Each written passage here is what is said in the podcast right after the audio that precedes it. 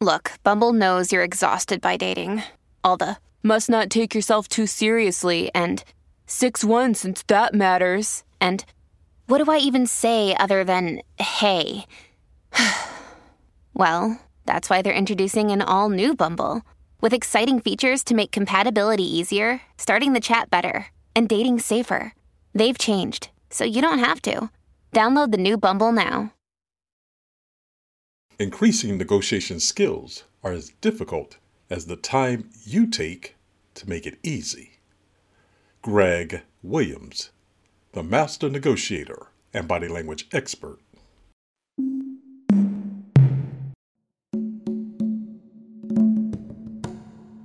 Hello, and welcome to the podcast of Greg Williams, the master negotiator and body language expert. In this series of podcasts, you will discover how to negotiate better and read body language. Seven quick tips to help you increase your negotiation skills. People don't realize they're always negotiating. If you are like some people, when you hear negotiation, your first thoughts may be lawyers and business people who negotiate multi million dollar deals. You may think they have top notch negotiation skills, and to a degree, you are right. However, your negotiation skills impact your life more than you may think. From everyday interactions with friends and family to high stake business situations Good negotiation skills help you get more of what you want in life. And if you would like to increase your negotiation skills as quickly as possible, adhere to the following seven steps, and you will see a significant improvement in your negotiation outcomes. Number one, practice selfishness. It may sound counterintuitive, but if you want to become a great negotiator, you need to start by focusing on yourself. That means being honest about your wants and needs while not becoming too mentally constrained about the care of others. Strike a balance. I am not suggesting that you need to become needlessly harsh during your negotiations, but as stated on the airplane, when the overhead mask drops, put it on your face before assisting others. Number two, be honest to the degree you can. When negotiating, honesty can help build trust between you and your negotiation counterpart. Because if the other negotiator knows that you are being honest, they are more likely to give you what you seek. Sometimes. You must know the negotiators that will take advantage of your forthrightness and those that will not.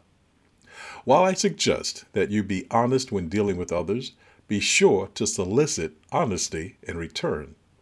Tell the other negotiator that you expect honesty to be a two way street. And if the opposing negotiator delays honesty's return trip to you, explore why he is doing so.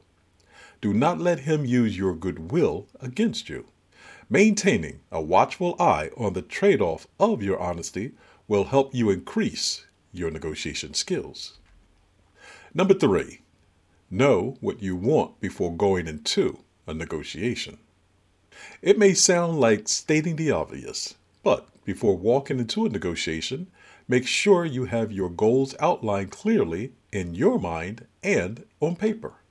If you go into a negotiation unprepared, the chances are good that things will go wrong quickly and you will not get what you seek.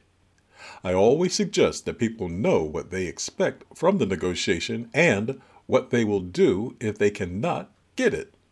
In addition, set mile markers that indicate when you might stop negotiating.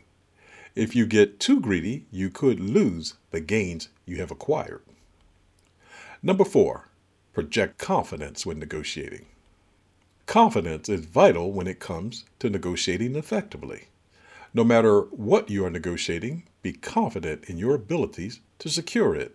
After all, if you don't believe that you deserve it, no one else will either. To increase your perceived confidence, practice addressing different scenarios that might occur during the negotiation. Then, as they occur, you will be prepared to manage them while conveying the level of confidence that convinces your negotiation counterpart that you possess excellent negotiation skills. Number five, don't be afraid to walk away. If the negotiation is not going according to plans, do not feel bad about leaving. Walking away from negotiations may improve your position. It can give you the leverage needed for your opponent to take you more seriously in some situations, and that can lead you to achieve a more substantial negotiation outcome. Number six, don't give in too easily. When you want something so badly that you are willing to make one concession after another, you weaken your negotiation position. Always strike a balance between how and what you concede when making concessions, and note what you get in return. Making concessions slowly and being deliberate will make the opposing negotiator feel better about winning them. The spillover benefit will silently convey that they have good negotiation skills. That will make them feel good about negotiating with you and themselves. Number seven, always reevaluate your negotiation outcomes. After every negotiation, reevaluate what went right, what may have gone better, and what occurred that was unanticipated. You will learn from your successes, and you may discover more significant insights from what you deemed to be a failure. Regardless of the outcome, you will discover new tactics and strategies to employ at the appropriate time in future negotiations, and that, in turn, will increase your negotiation skills. Reflection You can increase your negotiation skills, but they will only be as good as the time you put into improving them. So, take the time to do so. Use the seven steps outlined to become a more skilled negotiator. They will help you increase your negotiation skills. They will also assist you in reaching higher heights and achieving outcomes that will amaze you. And everything will be right with the world. Remember, you're always negotiating.